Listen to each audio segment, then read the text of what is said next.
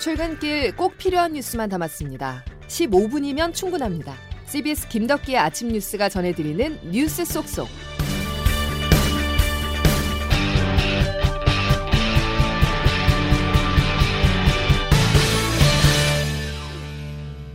여러분 안녕하십니까? 7월 15일 김덕기 아침 뉴스입니다.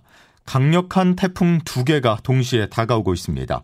날씨 얘기는 아니고요. 코로나19 상황으로 전파력이 세고 면역 회피력을 가진 BA5에 이어서 이보다 전파력이 3배가량 더 강한 것으로 알려진 BA2.75가 국내에서 처음으로 확인됐습니다. 재유행 확산세가 더욱 커질 거란 우려가 나옵니다. 첫 소식 김재환 기자의 보도입니다. 인도에서 유행을 주도하는 BA2.75 변이 감염 사례가 국내에서 어제 처음으로 확인됐습니다. 감염 환자는 인천에 거주하는 60대로 지난 11일 확진 판정을 받은 뒤 유전체 검사 결과 BA2.75 감염 판정이 나왔습니다. 해당 환자는 최근 해외여행 이력이 없고 건강 상태는 가벼운 증상을 앓는 정도로 재택 치료를 받고 있습니다. BA2.75는 지난 5월 인도에서 처음 발생한 오미크론 변이로 지난달 말 일주일 만에 검출률이 8%에서 50%로 증가했습니다. 이처럼 확산 속도가 빠른 데다 면역 회피 성질이 강한 것으로 알려져 그리스 신화에 나오는 반인반수인 켄타우로스 변이라고도 불립니다. 전문가들은 국내 재유행을 주도하는 BA5보다도 더 전파 속도가 빠른 BA2.75가 확산한다면 유행 규모를 더 키울 수 있다고 전망했습니다. 가천대 의대 예방의학과 정재훈 교수입니다. BA5보다 더 전파 속도나 백신 회피 능력이 강할 가능성은 당연히 존재한다고 생각을 하고요. 방역당국은 우선 확진자의 동거인을 포함한 접촉자 4명에 대해 2주간 추적 검사를 진행하고 확진자의 감염 경로 파악에 주력하고 있습니다. CBS 뉴스 김잔입니다.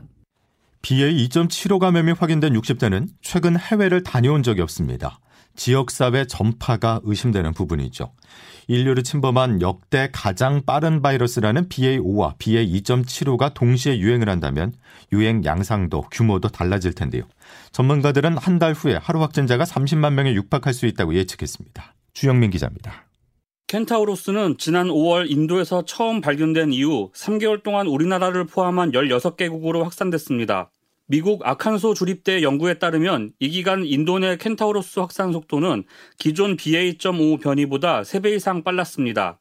방역 당국은 그동안 전염력이 강한 것으로 꼽혔던 BA.5 변이보다 켄타우로스가 더 빠르게 새로운 지배종으로 자리 잡을 수 있다고 보고 확산세를 주시하고 있습니다. 중앙방역대책본부 이상원 역학조사 분석단장입니다. 기존의 자료들에 의하면은 9월 그 중에 18.5만 명 정도의 예상을 했었지만 최신의 자료를 반영해서 다시 대입하게 될 경우에는 역시 8월 말 정도에 20만 명 또는 그 이상의 환자도 가능할 코로나19 수리 모델링 테스크포스 팀은 감염 재생산 지수가 기존보다 30% 늘면 하루 확진자 수가 2주 뒤 8만 1,267명으로 늘어나고 4주 뒤에는 28만 8,546명으로 증가할 것이라고 전망했습니다.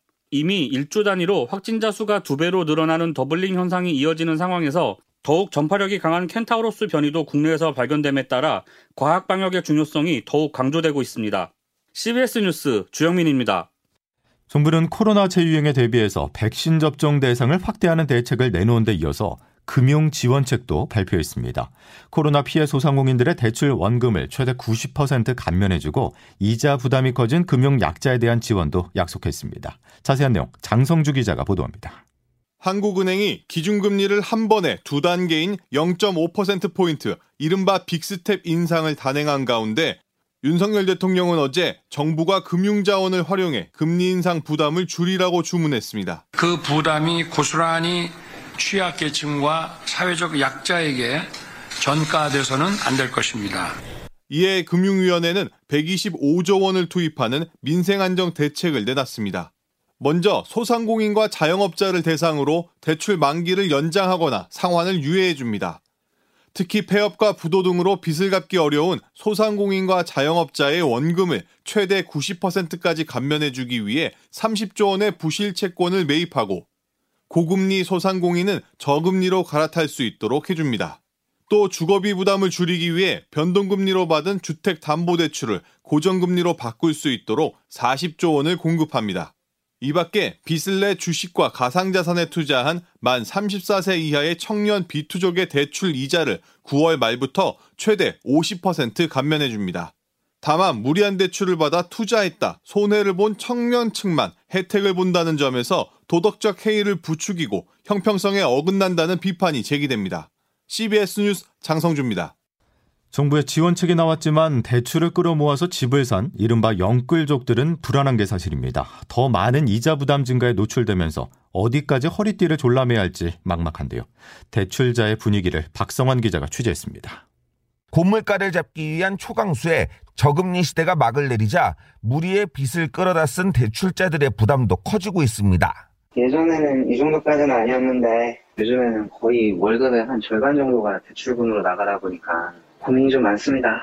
한국은행은 지난 11개월 동안 이뤄진 6차례의 기준금리 인상으로 대출자 1인당 연이자 부담액이 114만 원가량 늘어났다고 추산했습니다.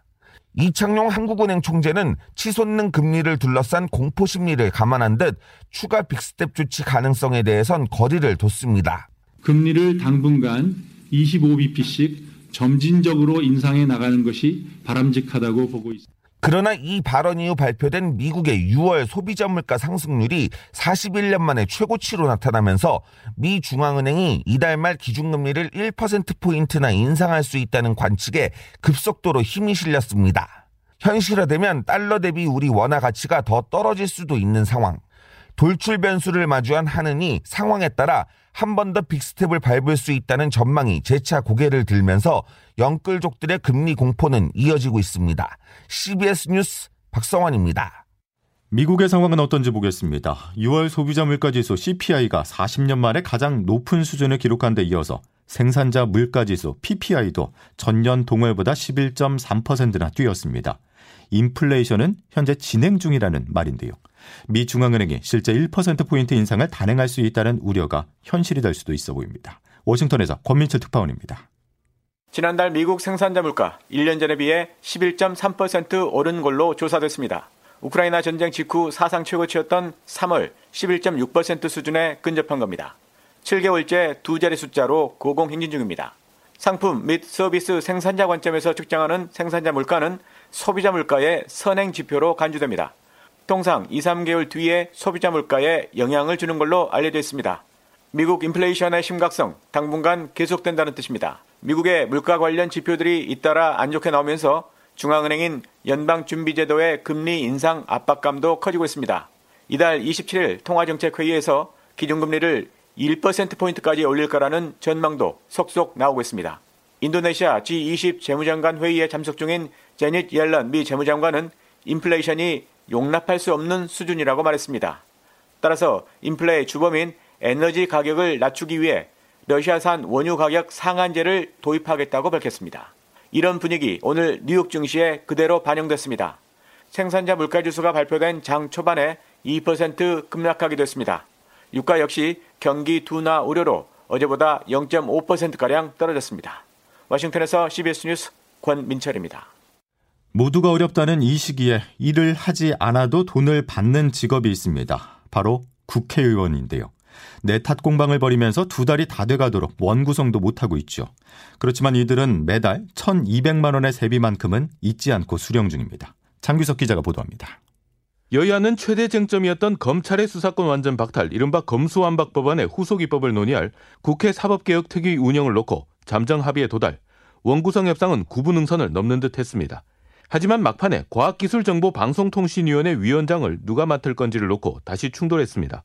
과방위는 공영방송 지배구조 개선을 다루게 되는데 여야 모두 포기할 수 없다는 입장입니다. 국민의힘이 방송을 정권의 입맛에 맞게 길 들이려는 것입니다. 민주당 박홍근 원내대표. KBS를 비롯해서 MBC 다 민주노총 산하의 언론 노조가 다 자주구지하는 방송 아닙니까? 국민의힘 권성동 원내대표 MBC 라디오 인터뷰입니다.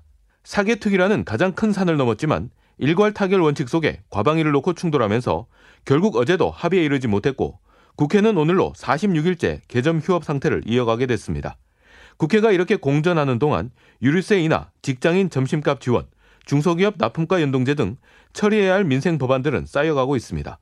그럼에도 국회의원들은 지난달 20일에 이어 이달 20일에도 1인당 평균 1,300만 원에 가까운 국회의원 수당, 이른바 세비를 받아갈 예정입니다. 국회의원 300명의 세비로 대략 하루에 1억 원의 예산이 나가고 있는데요. 국회가 운영을 못한 기간만큼 세비를 반납하라는 목소리도 커지고 있습니다. CBS 뉴스 장교석입니다. 윤석열 대통령의 국정 지지율이 30%대 초반으로 떨어졌다는 여론조사 결과가 나왔습니다. 엠브레인 퍼블릭, 케이스탯 리서치, 코리아 리서치, 한국 리서치가 지난 11일부터 사흘 동안 성인 1,001명을 대상으로 실시한 전국 지표조사 조사 결과에 따르면 윤석열 대통령 국정 수행에 대한 긍정 응답은 직전 조사인 2주 전보다 12%포인트가 하락한 33%를 기록했습니다. 또 부정평가는 53%를 나타내면서 해당 기관 조사상으로는 처음으로 부정평가가 긍정평가를 앞선 데드크로스가 나타나게 됐습니다. 한편 자세한 내용은 중앙선거 여론조사 심의 위원회 홈페이지를 참조하시면 되겠습니다. 처벌을 무겁게 할수록 범죄율이 줄어든다고 생각하십니까, 여러분? 궁극의 형벌인 사형제도가 범죄를 예방할 수 있는지에 대한 답을 찾기 위해서 헌법재판소가 어제 공개 변론을 열었습니다. 앞서 헌재는 사형제가 헌법에 어긋나지 않는다는 합헌 결정을 내린 바 있습니다. 보도에 홍영선 기자입니다. 헌법재판소에서 사형제도 위헌 심판의 첫 공개 변론이 열렸습니다. 지난 2010년 이후 12년 만에 열린 위헌 심판이자 역대 세 번째 위헌 심판입니다. 사형제 폐지를 주장하는 청구인 측은 우리나라 헌법 10조는 모든 기본권 해석의 전제라면서 생명권을 침해하는 사형제도는 이에 따라 위헌이라고 주장했습니다. 청구인 측은 사형제가 범죄를 예방하는 등의 효과를 갖는지 증명된 바도 없고 미국에서도 사형의 위하력을 판단하기 어렵다는 연구가 있었다라고 말했습니다. 전 세계 121개국이 사형제를 폐지하는 등 사형제 폐지가 전 세계적 추세라는 것도 청구인 측의 주장입니다. 법무부는 이에 맞서 가장 강력한 형벌인 사형의 위하력을 인정하지 않는다면 모든 형벌의 위하력과 효과를 부인하는 것이냐고 반문했습니다. 법무부는 영국 사례를 들며 사형제 폐지 이후 살인죄가 60%나 증가했고 특히 계획살인의 비율이 급증했다고 주장했습니다. 또 법무부는 여론조사 결과를 언급하면서 국민의 상당수가 사형제 존치와 집행을 요구하고 있다며 국민 법감정도 고려해야 한다고 말했습니다. CBS 뉴스 홍영선입니다. 지난해에는 오징어 게임이 있었다면 올해는 이상한 변호사 우영우입니다. 신두름이라는 말이 따라붙을 만큼 큰 인기를 얻고 있는 드라마인데요. 자폐 스펙트럼이라는 장애를 가진 주인공을 불편하지 않게 그리면서 사실적 전개로 공감을 얻고 있다는 평가가 나옵니다. 조태임 기자의 보도입니다. 드라마 이상한 변호사 우영우가 넷플릭스에서 서비스를 시작하면서 비영어권 드라마 부분에서 시청 시간 1위를 기록했습니다. 시작은 미미했지만 방영 5회차 인기는 신드롬급이라고 불릴 정도입니다. ENA라는 낯선 케이블 채널에서 0.9% 시청률을 기록하며 시작했지만 입소문을 타면서 이제는 안 본 사람은 있어도 한 번만 본 사람은 없다는 말이 나올 정도입니다. 드라마가 방영 중인데도 불구하고 미국에서 드라마 리메이크 제안도 들어왔습니다. 이 드라마 매력은 무엇일까? 제 이름은 똑바로 읽어도 거꾸로 읽어도 우영우입니다. 자폐 스펙트럼 장애를 가진 변호사 우영우가 세상의 관점과는 다른 방식으로 사건에 임하고 좌충우돌 속 진실을 찾아가는 모습에 시청자들은 응원하며 몰입하고 있습니다. 우영우를 보호가 필요한 인물이 아닌 사회에서 제 몫을 하는 독립적인 인물로 묘사하는 한편 주인공의 천재성보다는 평범한 사회의 일원으로서 부딪히고 성장해가는 모습에 공감을 얻고 있습니다. 하지만 마냥 따뜻할 것만 같은 이 드라마는 자폐인 우영우는 깍두기입니다. 같은 편 하면 져요.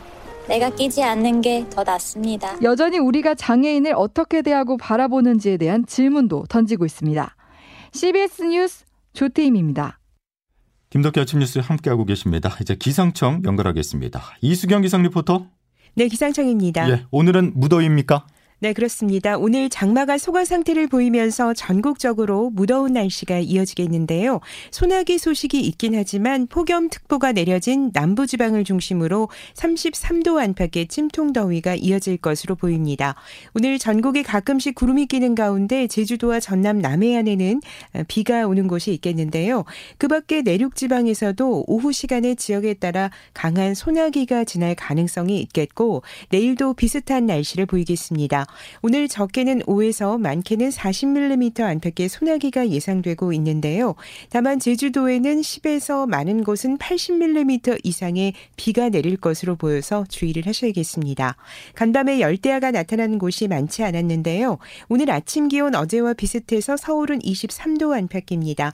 한낮 기온 어제와 비슷하거나 남부지방은 조금 더 높겠습니다. 오늘 서울, 파주, 부산이 30도까지 오르겠고 춘천과 전주 31도 30도, 대전 32도, 대구는 34도까지 예상되고 있는데요. 습도 또한 높기 때문에 불쾌지수가 높은 하루가 예상됩니다. 주말 동안에도 소나기 소식이 있는 가운데 한낮에는 더운 날씨가 이어지겠습니다. 날씨였습니다.